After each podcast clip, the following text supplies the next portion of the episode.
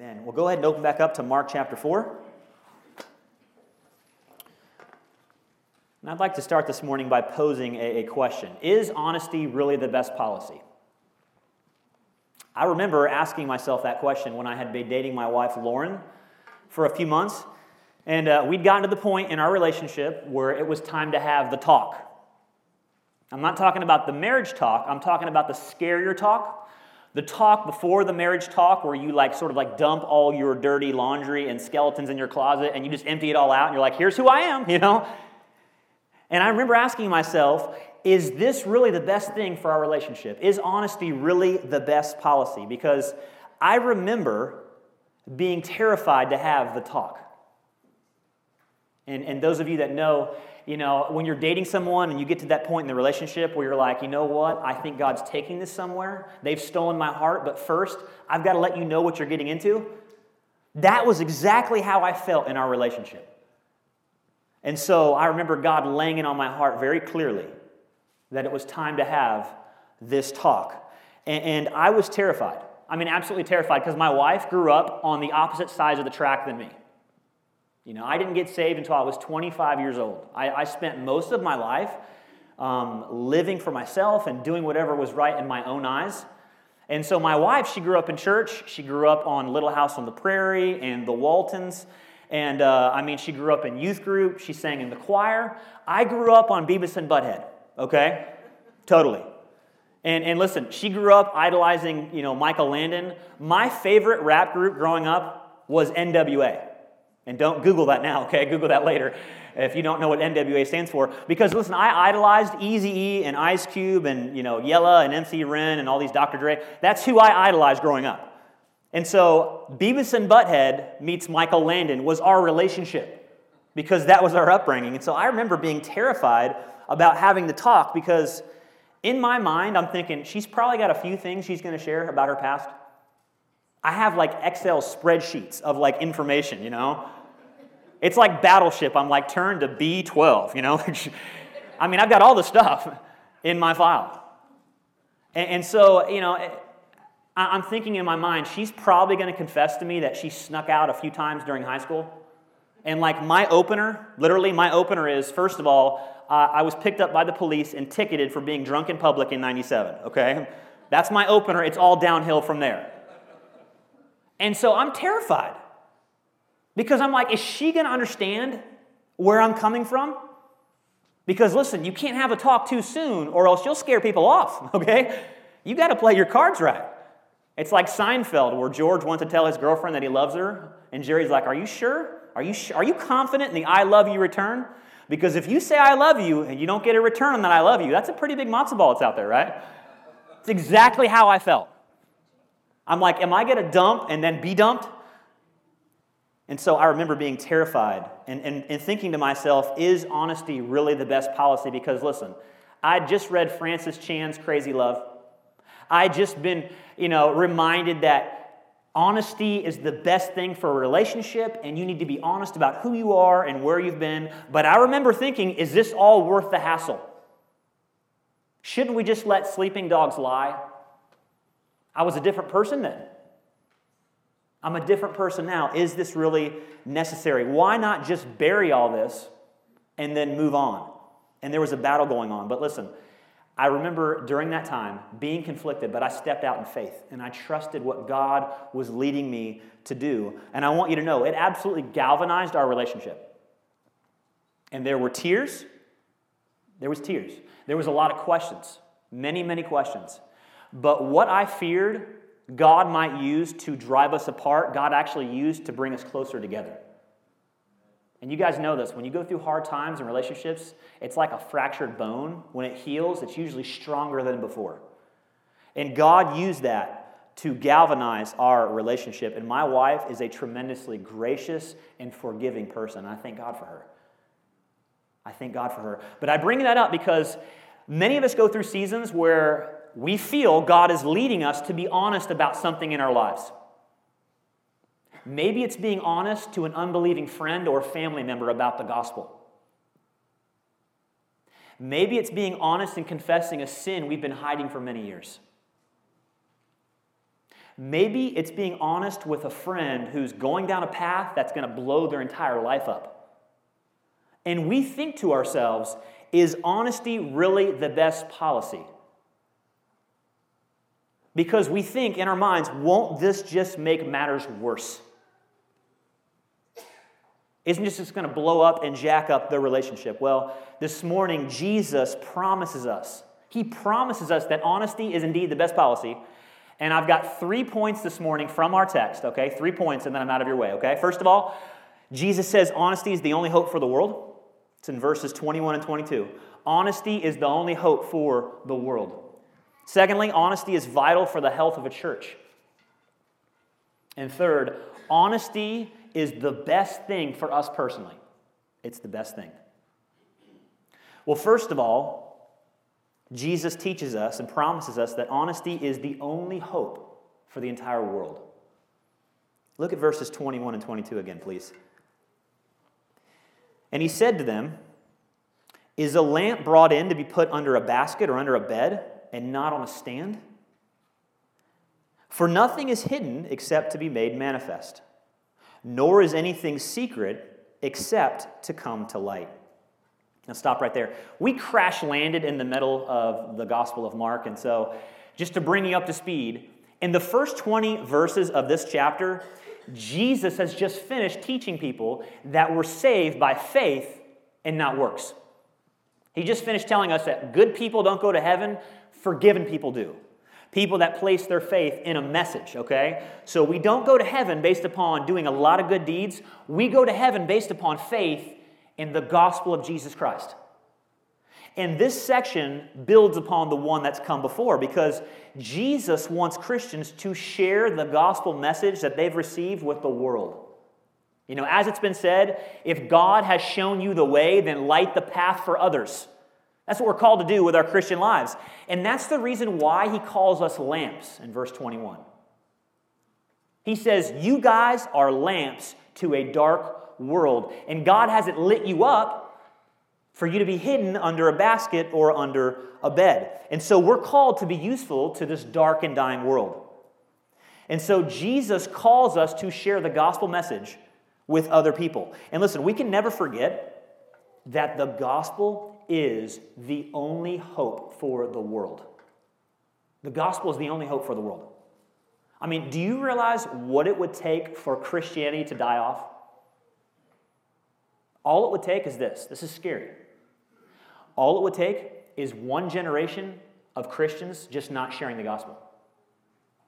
That's it. You can't get saved without understanding and hearing the gospel. And so, all it would take is just one generation of Christians to just assume the gospel, forget it, press home moralism, and then, you know what? Christianity would get wiped off the face of the earth. And I realize some people are like, well, God wouldn't let that happen because God is sovereign. Listen, God is sovereign, but God also calls man to be responsible. Amen? In fact, as St. Augustine said, the early reformer, he said, without God, man cannot, but without man, God will not. So, the sovereignty of God and human responsibility are like two railroad tracks in Scripture. They never cross, okay? They never get sideways. They, you always see them together. God is in charge of who comes to believe, but you're also called to repent and believe. And so, God's sovereignty and man's responsibility work together. And listen, the church is God's plan to reach the world. This is game seven.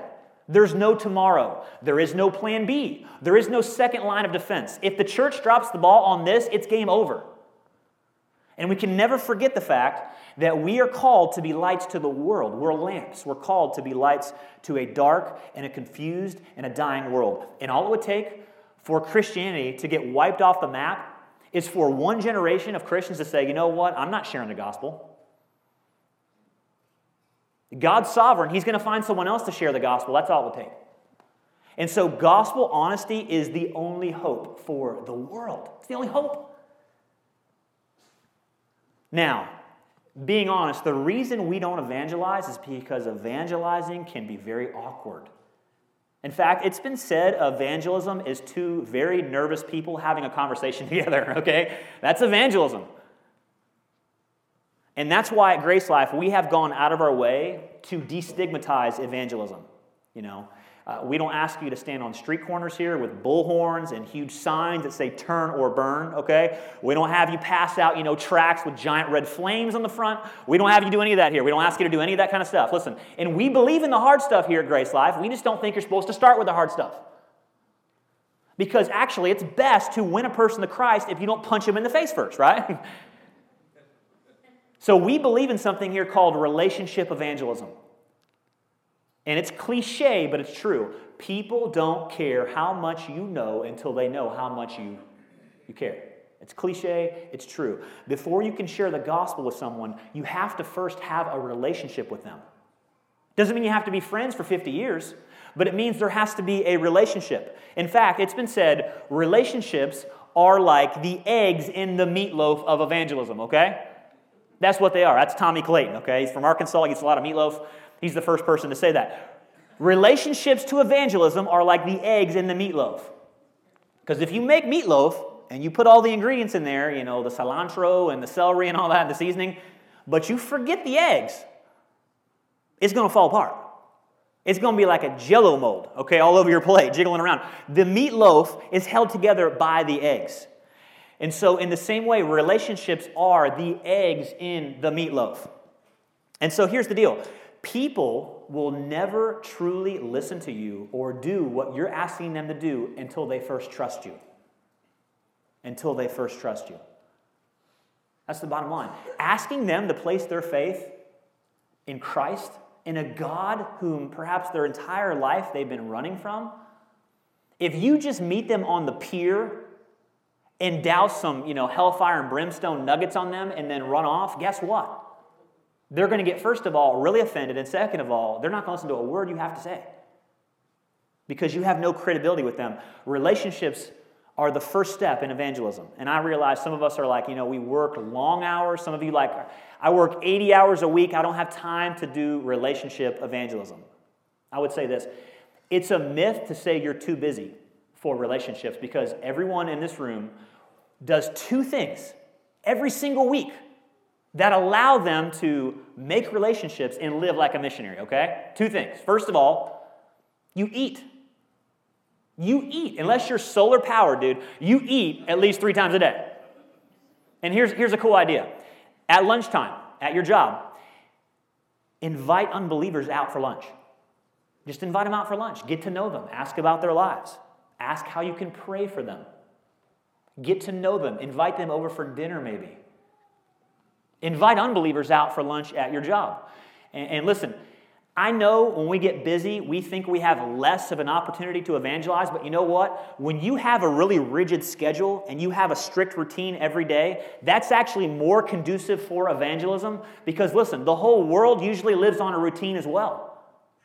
And so when you're going to your job every morning and you get coffee, go to the exact same gas station and get coffee every morning. You'll tend to see the same people there.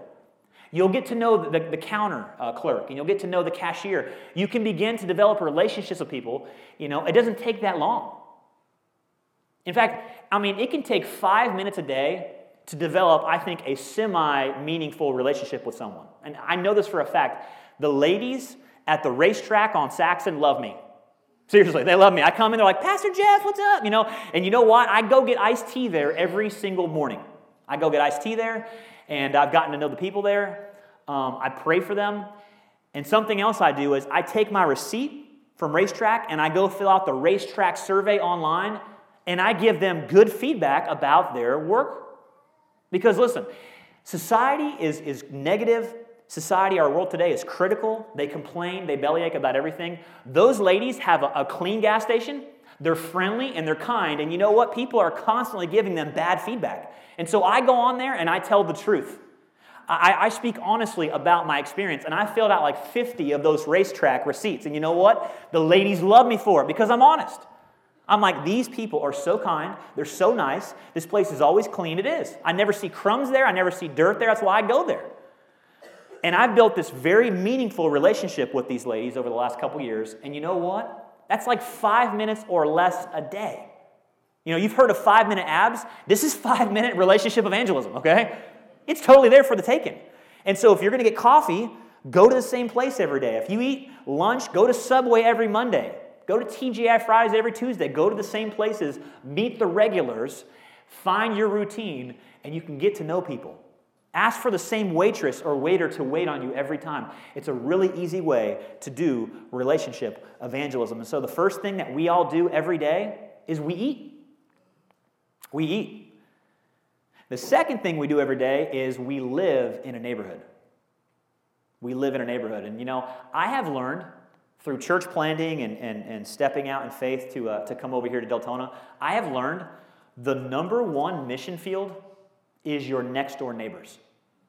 Seriously, that's our 1040 window, is our neighbors that live around us, okay?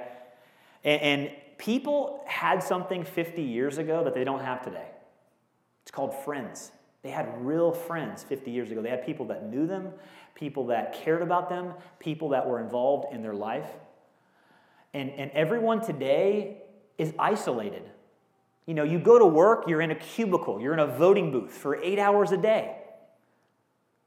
And then for lunch, they watch ESPN and they bring a brown bag and they don't talk to anyone. Then they come home and they watch Netflix. And, and listen, how many of us live in neighborhoods that you never even see people outside anymore? I've talked to some of you. That's how my neighborhood is. Seriously, Saturday afternoon, I can drive down the road and not see a soul. You know, I'm like, I ask myself, the children of the corn strike? Is Malachi here? You know, with a band of you know teenagers. Did they like wipe the village out, or is the rapture happen and I got left behind because I'm too funny? I mean, what's going on here? I ask myself that because no one seems to be out and about in my neighborhood. I, I, the only time I see folks is when they drive by and they wave at me in their cars, okay? So they drive by, they wave, and then they pull in their driveway. The garage goes up, they pull in, and the garage goes down. That's it. That's all I see. I mean, I don't know if these people even have legs. All I see is from the torso up, you know? It's crazy. This is, this is the world we live in, and you know, it's not healthy. It's totally not healthy. In fact, there's some research that's starting to come out, and America is the most touch deprived nation in the world. Touch deprived. You know, Melissa Affolter has studied this a little bit, and she sent me some research um, about a very interesting study that psychologists did. These psychologists got together and they observed people from different countries and different nationalities, they observed them having coffee together and talking for a long period of time. And they analyzed things like body language and affection and how warm they were. And listen, the, the results blew, blew me away. Seriously. Listen to this. Two French people talked over coffee for two hours. They touched 110 times. The, this is not husband and wife, okay? These are a couple friends. Two French people, 110 times, okay? Two Puerto Ricans talked for two hours over coffee. They touched 180 times. Yeah, muy caliente, right? now, this is the sad part here, okay? Two Americans talked for two hours over coffee. They touched twice. Twice. And you, you know what that was. Hey, how you doing? Good to see you. And then when they left, you get a side hug, and then that's it, you know? That's like a jail visit, dude. You get closer in jail than you do there. You laugh? That's the American culture. I've spoken before. This is a very moralistic culture we live in because of our heritage, our religious heritage that jacks everything up. And not only that, but when you throw um, perversion into the equation and everyone's worried about perverts, and you know, men are afraid even to hug anyone anymore because they don't want anything getting thrown back in their face. So men get around people, they mind folks, they're like, you know, they don't even get near people because everything in the name of purity has been outlawed. Any kind of touching at all is taboo. Because, man, you see the way they shook hands there? I don't know about that, you know? That's our culture. That's the culture we live in, an extremely moralistic culture. And listen, that's our friends, that's our neighbors. They lunch alone, they work alone, they hang out alone. And listen, that's, that's a community of people that are desperate for some eggs in their meatloaf. They are. They're starving for some eggs in their meatloaf. And people are longing for love, for affirmation, they don't just want you to be friendly, they want you to be their friend. It's all the difference in the world. You know, people in our country are so touch deprived that universities and colleges are starting to do this during finals week. They're starting to actually give out free hugs during finals to help de stress the, the, students because they are so touch deprived. And I'm not talking about promiscuity, okay? That's something totally different. That's not actual true intimacy and closeness. But these college students are so touch deprived, they're actually giving hugs, free hugs during finals week. In fact, for the last six years, Indiana University has actually started renting puppies during finals week so that students have something to cuddle with and love on and receive affection back from and hug. And, it helps them calm down and, and de stress for finals week. This is a culture in America where people desperately need some eggs in their meatloaf. They're looking for love, for affirmation, and I, and I say, let's give it to them. Let's give them at least a side hug or something. And so when you go home today and, and, when you're at home this afternoon and you see your neighbors, think in your mind, these are people, if they had a two hour coffee, they'd touch someone twice. So when they drive by and keep it superficial and wave, flag them down, dude. Block the road off, right? Put the window down, shake their hand. Hey, how are you doing? Right? Invite them over to dinner. Invite them over for a barbecue. Invite them over to watch the NBA finals coming up. It's going to be awesome. Get to know them. If you see them out cutting their grass, go over and talk to them. If they're recluses and they don't come outside ever, bake some brownies and go over, and knock on their door, and give them some brownies. It may look weird, I know, but do it. No one does that anymore. And I'll tell you what, it will go a long, long way. And when trouble hits, and it always does, they will know exactly where to go if they have questions, if they need someone to talk to. You don't have to be overly pushy. You don't have to get to the gospel the first visit. Just make a relationship and build upon it. And, and listen, if you flag people down the road and if you knock on their doors and they don't answer and you leave the brownies on the mat, if you do all this and people still don't want to be your friend, I have a, a fail safe method, okay? This, is, this works 100% of the time, I guarantee you, to reach your neighbors, okay? It's build a half pipe in your garage, okay? Seriously, build a half pipe in your. I did this over Christmas break. I met all my neighbors. Seriously. And you won't have to knock on their door. You'll, they'll come, you'll meet people that you never even knew lived in your neighborhood. Because I built a half pipe, I mean, I had all, they were busting people into our neighborhood, man, to come see my half pipe. And so I guarantee you get some plywood, you get that circular saw going at 9 30, 10 at night, the HOA will be over there. Everyone will want to know what's going on in your neighborhood, okay?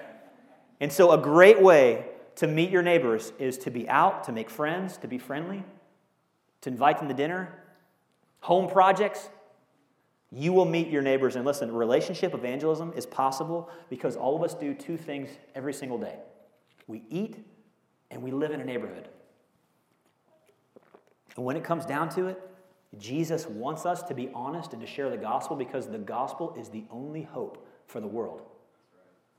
People cannot be saved unless they understand and receive the gospel of Jesus Christ. Well, that's the first point. Second of all, honesty is vital for a healthy church. Honesty is vital for a healthy church. The church is supposed to be this place of radical honesty and transparency, and we're called to be a kingdom of truth tellers. And what's very interesting is that this parable is mentioned in two other gospels by Jesus. And every time he mentions this parable, it's related to hypocrisy and deception and a warning against it. And the disciples are encouraged to be honest and open and transparent and have integrity to confess their sin.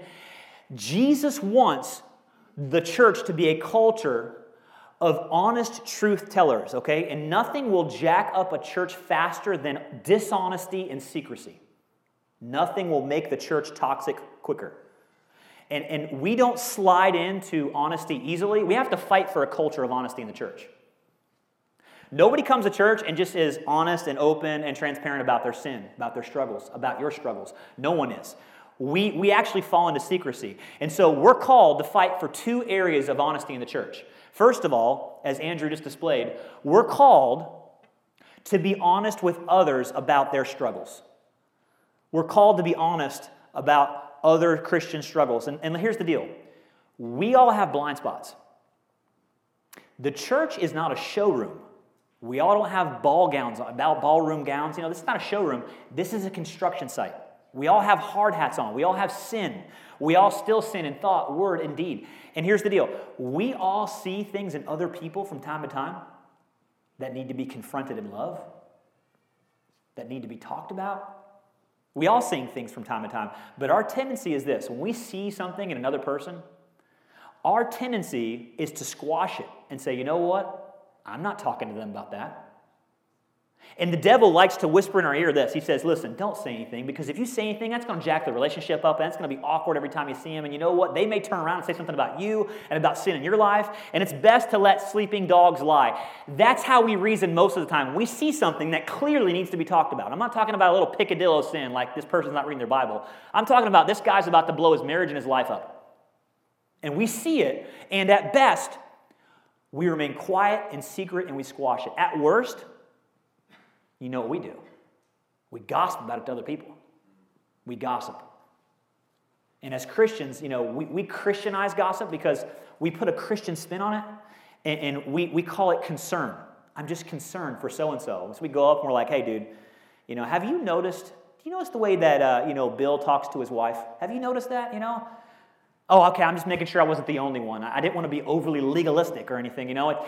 We, we give this, this Christian spin to gossip and we label it concern. And listen, it sounds very innocent and pious. It sounds like, you know what, the checking principle is really good, good idea. Here's the reason it's deadly. In Proverbs 26 22, we read, The words of a gossip are like choice morsels, they go down into the innermost parts.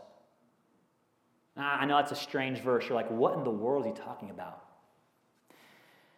Have you ever known someone that's been on a diet and they're like on this super strict, like no carbs, no, I'm not allowed anything but like boiled fish and acorns and water, you know, not even like tap water, dude. It's got to be like bottled smart water, okay? And then they break the diet and they eat like peanut butter fudge chocolate cake and they're like, you know what? That went right to my thighs. You know, you know, you know what I'm talking about? The it went right to my thighs comment. That's exactly what the writer of Proverbs is saying. Because when you eat that chocolate cake and you say it went right to my thighs, what you're saying is this this is going to stick with me and it's going to be very, very hard to get rid of it. Because I ate something very, very bad for me. That's exactly what the author of Proverbs is saying here. He's saying, you know what? Words of a gossip, it's like triple fudge peanut butter cake. It's with you now, and it's going to be a booger to get rid of that. Because here's, what's ha- here's what happens with gossip once I go up and I say, hey man, have you seen the way that Dave talks to his wife? Once I say that to you, guess what? Every time you're around Dave and he's talking to his wife, guess what you're doing? You're looking and reading into things now. You're like, what do you mean by that? He said that a little stern, didn't he? You know, maybe he had too much caffeine that I don't know that morning, you know? But you read into things, you're evaluating things, you're critiquing things. Words of a gossip have gone down into you. There may not be any truth at all to what I've said to you.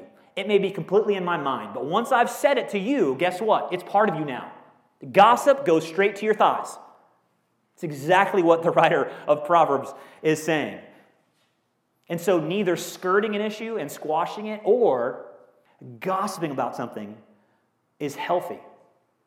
Because here's the deal the most healthy thing you can do when you see something in the life of another Christian is to talk to them about it. Because even if it's a misunderstanding, guess what? They get to explain themselves. And in Psalm 141, verse 5, this shows how powerful it is to give feedback to other Christians. Check this out. It says, Let a righteous man strike me. It's a kindness. Let him rebuke me. It's oil upon my head.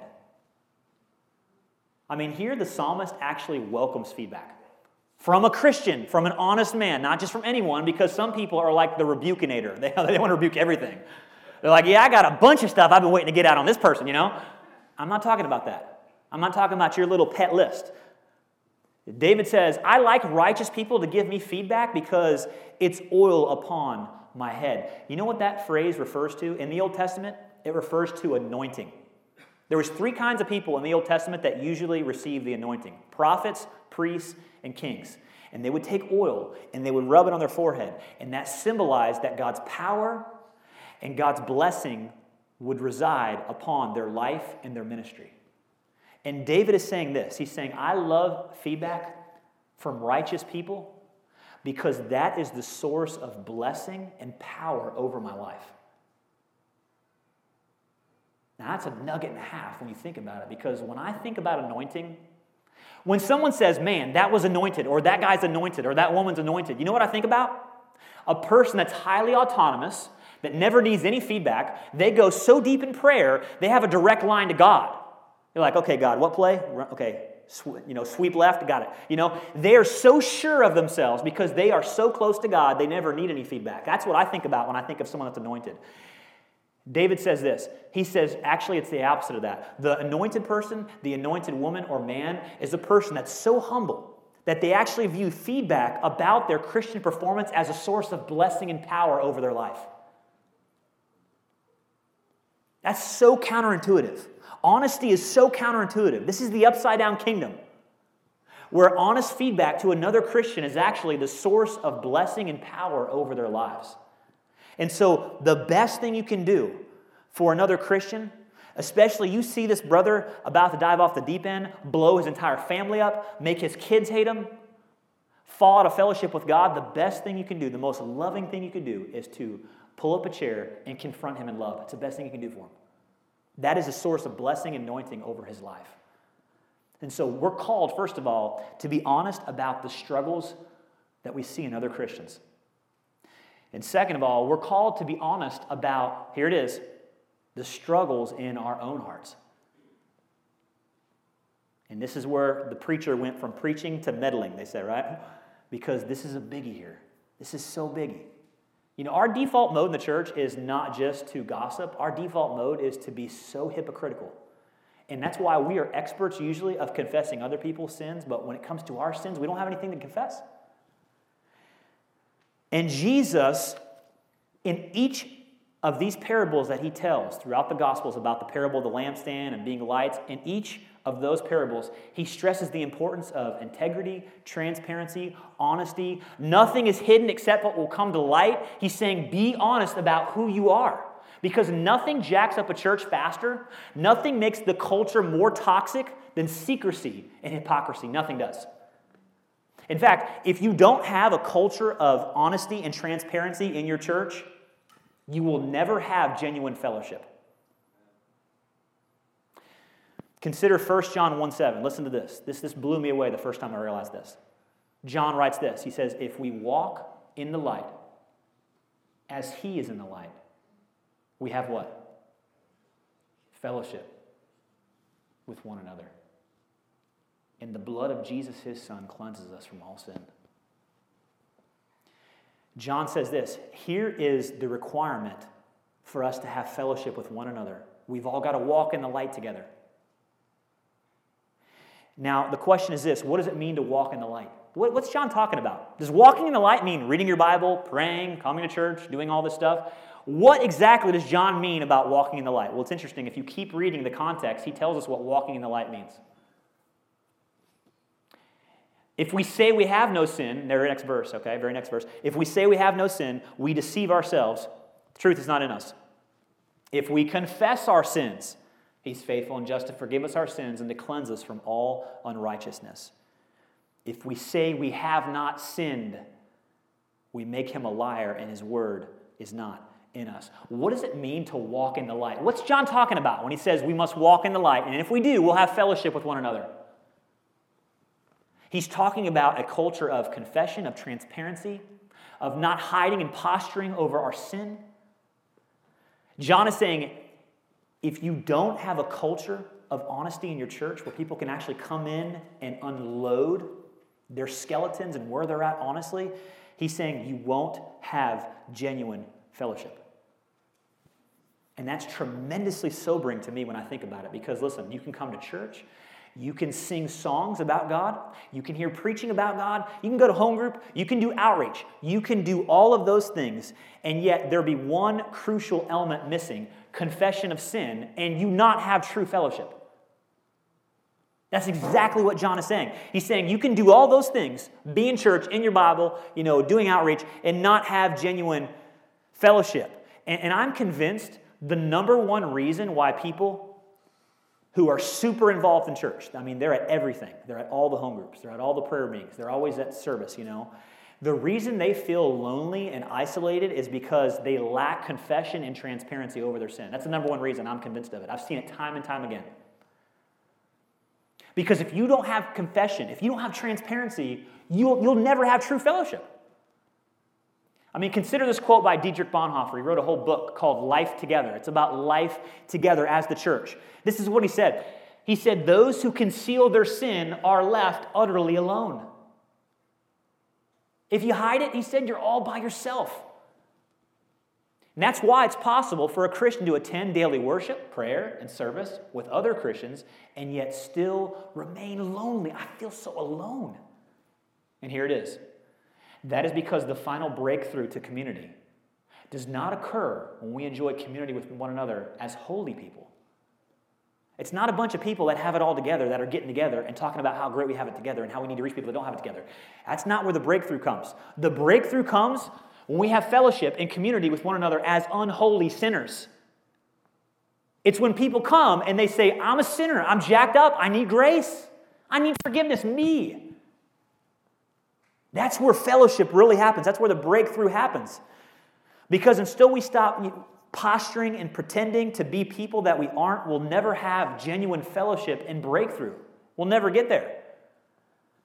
I mean, you, you guys know this is true because think about it. When does your home group go from being just a Bible study to being fellowship?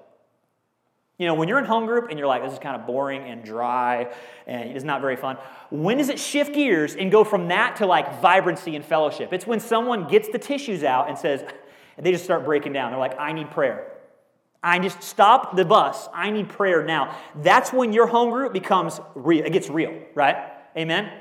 That's when it gets real because people start to sit up in their seats. People get activated. That person with prayer jumps in the middle, starts praying for them. Someone steps over, over here. Someone gets the Kleenex over there. That's when things go from being just a Bible study to actual fellowship because someone has, has actually gotten real and bared their burden, their soul. And you know what? It's like a domino effect. Everyone starts confessing, everyone starts getting real. And you know what? You leave thinking, I'm so glad I went to that. It's because when we get real, that's when the Holy Ghost can move in and say, you know what, I'm going to bless this. Because God is not going to reside with the proud of heart. God is near to the brokenhearted. God dwells in two places in Isaiah 61 the high heavens and with the lowly. God does not dwell with the middle class, He doesn't go there. You're either perfect or you're lowly or you're nothing. And so the Holy Ghost can't get into your home group until everyone comes and says, you know what, I need prayer, I'm still broken, I'm a sinner, I need a Savior. That is what the church is supposed to be about. We're not a group of called out all stars. It's not like God came down here and said, I'll take LeBron and Steph and Clay and Draymond. No. God came down here and, and took the scrubs, okay? And said, I want them and them and them. And we're like, yep, without him, I'm, I'm a goner. And so, listen, if you have a home group, community plus confessions equal fellowship. You got yourself a church, okay? Community minus confession, you have scholarship. You got yourself a Bible study there with what you got, okay? One of those you can get on a podcast, the other one you can get only in church. Because if you remove confession from the church, if you remove becoming honest and open and transparent with others, you're never going to have true fellowship. You're never going to grow close together. And this is the number one reason why doctrinally sound churches die. It's because they have a gospel doctrine, but they don't have a gospel culture. The culture is not gospel centered. Jesus is not there saving, redeeming, rescuing, even the preacher.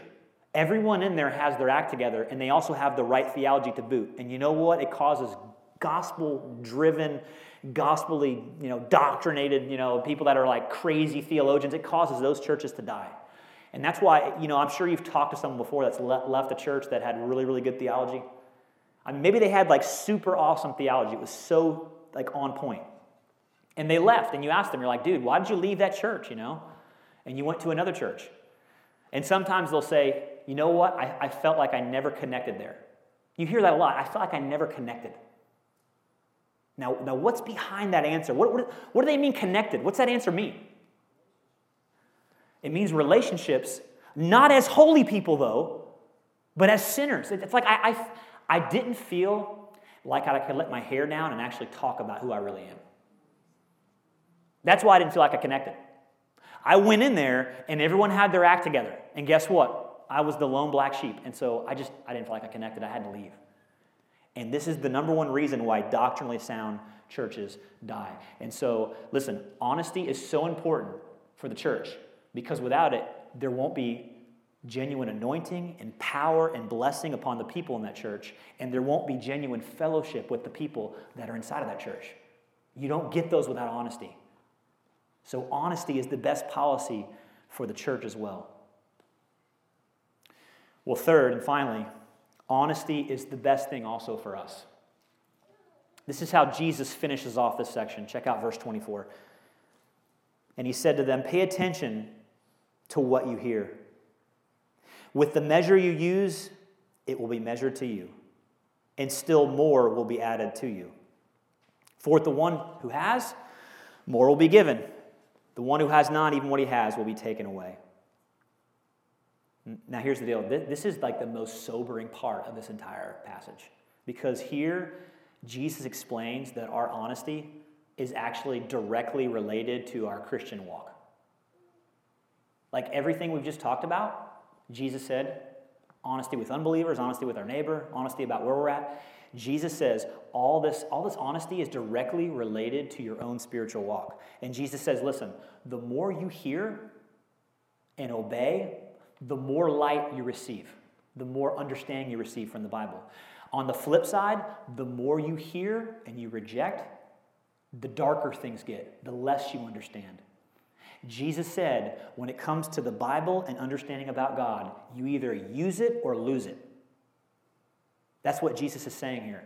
And Jesus is actually teaching us a principle in Scripture called the dimmer switch. This is the principle of the dimmer switch, okay? The dimmer switch works exactly in Scripture the way it does in your house, okay? The more you obey, the more God cranks up the dimmer switch, the brighter things get, the more you can see in the Bible. The more you can obey, the more light you receive, the more God gives you. It's like this, this uh, vicious cycle that gets be- actually it's a good cycle it's not vicious but it's a cycle the more you obey the more light god gives you on the flip side the less you obey god lowers the dimmer switch the darker things get the more you reject the less god shows you the more you reject the less god it's the, that's a vicious cycle and this is why you know, you, you can know someone that's been on fire for God at one point in their life, and like two years later, they're completely burned out, they're not in church, and they're completely like on the fringes of like leaving the church altogether. And you're like, what happened to them? Principle of the dimmer switch is what happened. They started to reject what God had revealed to them. And you know what? It got darker and darker and darker and darker and darker. And this, this principle of the dimmer switch, it's all over Scripture. Check this out. King David said this He said, Your commandments make me wiser than my enemies I'm smarter than all my foes because your word is my constant God. I have more insight than all my teachers. All my seminary profs, I know more than them, for I'm always thinking of your laws. I'm wiser than even my elders. Even the folks that are the senior saints in my church, I got more knowledge than them. Why? For I have kept your commandments. David's like, listen, I've got more knowledge than my enemies, my professors, and the elders. How'd you get there, David? He said, I obeyed. I obeyed what God showed me from His Word. This is the principle of the dimmer switch. And in this context, Jesus is telling us specifically that the amount of light He reveals to us is directly related to how honest we are in our personal lives with what He's given to us. And that means this our understanding of God, our understanding of the gospel, is directly related to our level of honesty with other people. Let me stop the car for a second, okay? Because this is super important. You know, sometimes, sometimes a greater understanding of Christ, a greater understanding of God, does not come from reading the Bible more. Sometimes it doesn't come from running out and getting the latest gospel centered book that's on the bestseller list. Sometimes Jesus is saying sometimes the way forward in your understanding of God and the gospel and the things of God and spiritual things is to be honest about what you already know you're supposed to be doing. So it's not so much a matter of head knowledge, it's a matter of activating the head knowledge that you already have up there. And so some, sometimes stepping up and being honest about some area in your life where God has specifically laid upon your heart, Jeff, I want you to be honest in this area. I want you to man up, be honest. And until you do, the lights go out. God shows you nothing more. It's like God's telling you this until you eat everything on your plate, I'm not giving you seconds. That's all I'm going to reveal to you until you're honest and you move forward in faith. This is what it looks like to trust God. This is what it looks like to trust God day by day, to be honest, to be transparent, to be broken, to be bold. And the reason why some people will stall out in their Christian lives, even though they're in church, they pray, they read the Bible, sometimes they will stall out. And the reason is this because God has clearly revealed to them something that He wants them to do. They know exactly what they're supposed to do. They sense the, the Holy Spirit leading them to do it. And you know what? They check that thought and they say, No, I'm not going there. And until they do, God's like, I'm not giving you anything else until you eat everything that's on your plate. And so this is so important. Guys, I've seen this play out so many times in my life. So many times. The principle of the dimmer switch, before I even understood this from the scripture, I already saw it practically in my life because when I've gone through seasons where I felt like God really wanted me to, you know, pick up the phone and call someone uh, that's been in, in, big trouble, you know, and, and, and they really need someone to talk to them and love about their sin, or when God's moved my heart to confess something to someone and get right and reconcile a relationship, and I've, when I've dragged my feet and said, you know, I just, I, have hemmed and hawed, I, I don't, I don't want to make things worse. Whenever I've done that, seriously, the Bible is a closed book to me. I go to the Bible, I read, I have my quiet times, I feel like a spiritual crouton. I do. I'm dry, I'm stale, it's boring. The Bible's boring to me. I go to the Bible, I read, it's boring. There's nothing in here. This doesn't interest me. This is like the same thing I've read a million times over and over again. It's, it's like I would rather do anything else than that. Other times, God's revealed something to me, and when I act on it, when I finally repent and give in, it's like God like turns the floodlights on, the stage lights, stuff. Everything. I open the Bible up, I can't get more than like two sentences, and like stuff's flying off the page at me. God is like opening all kinds of new revelation to me and showing me all kinds of things about His character, His heart, His love that I never saw before. I mean, you can read a gospel centered book by even a guy like Jared Wilson and get very little out of it. Why? Because it's more than the material, it's, it's about the state of your heart. It's about are you moving forward? Are you owning what God has revealed to you? He wants to talk through you, He wants to use you. He showed you something so you can help someone else. And I'm telling you, when I've hemmed and hawed, I've drugged my feet, God's closed the book up. I can't get anything out of my quiet times. I'm like, this is so boring and dry. I feel like a crouton. The times that I've actually, you know, with fear and trepidation, pushed through and been honest, and it was awkward and painful at times, or whatever it was, God has always blessed it. Because listen, honesty is the best thing for us. It's the best thing for us. It's the best thing for our walk. It's the best thing for our spiritual heart, our spiritual state. You're not going to lose your salvation if you're not honest, but you can definitely jack up that relationship with God and His leading because when you don't move forward in honesty, God says, Well, I'm not giving you anything else until you eat what's on your plate first. Honesty is the very, very best thing for us. And I want to close this morning by mentioning this. Some of you have come and listen, you, you feel you feel like that spiritual crouton. You're like, I just feel dry and stale and everything's boring. I feel like I'm in a desert right now. Maybe that's your heart this morning. Or, or maybe you've come this morning, you feel disconnected. You, you've been coming to church here for a year, whatever it is, two years. You feel like you still don't belong. You feel alone. You feel lonely. And you're wondering, what is God calling me to do? God, here's what God's calling you to do He promises, He promises that if you trust Him, and you're honest, just go back and reflect upon your heart. Say, Lord, am, am I being honest in the area that you're calling me to be honest in? Go back. Nine times out of ten, there'll be something there. God wants you to trust Him, to put your heart in His hands, to be honest, to have that really awkward and painful conversation with that brother or sister in Christ that's going off the deep end. Instead of waiting for Tommy and I to hear about it and then deal with it, that's the wrong approach. Listen, by the time I hear about it, it's usually too late. It usually is. If you're waiting for me to hear about it or Tommy, it's usually too late. The concrete's already dry. And so God has revealed things to us. He's laid things on our heart to be honest with other people. If you have come this morning, you feel dry and stale, you're going through the motions, I'm telling you, God promises, return to me, be honest. Be honest. And I will reinvigorate your life. I'll open the floodgates And it's going to be like water on a dry and thirsty land. That is God's promise to us because honesty is always the best policy. And here's the deal if you are not a Christian, if you come this morning you've never given your life to Christ, your first step is not to run to this person or that person. Your first step this morning is to start being honest with God. And to say, God, I confess I've run, I've run from you. I've been running from you. I've been living my life the way that I want to live it. Please forgive me and cleanse me. The very first step for you is to turn back and to confess to God that you have not been honest with Him. In fact, I want to lead you in prayer now, if that's okay. Father, we pray that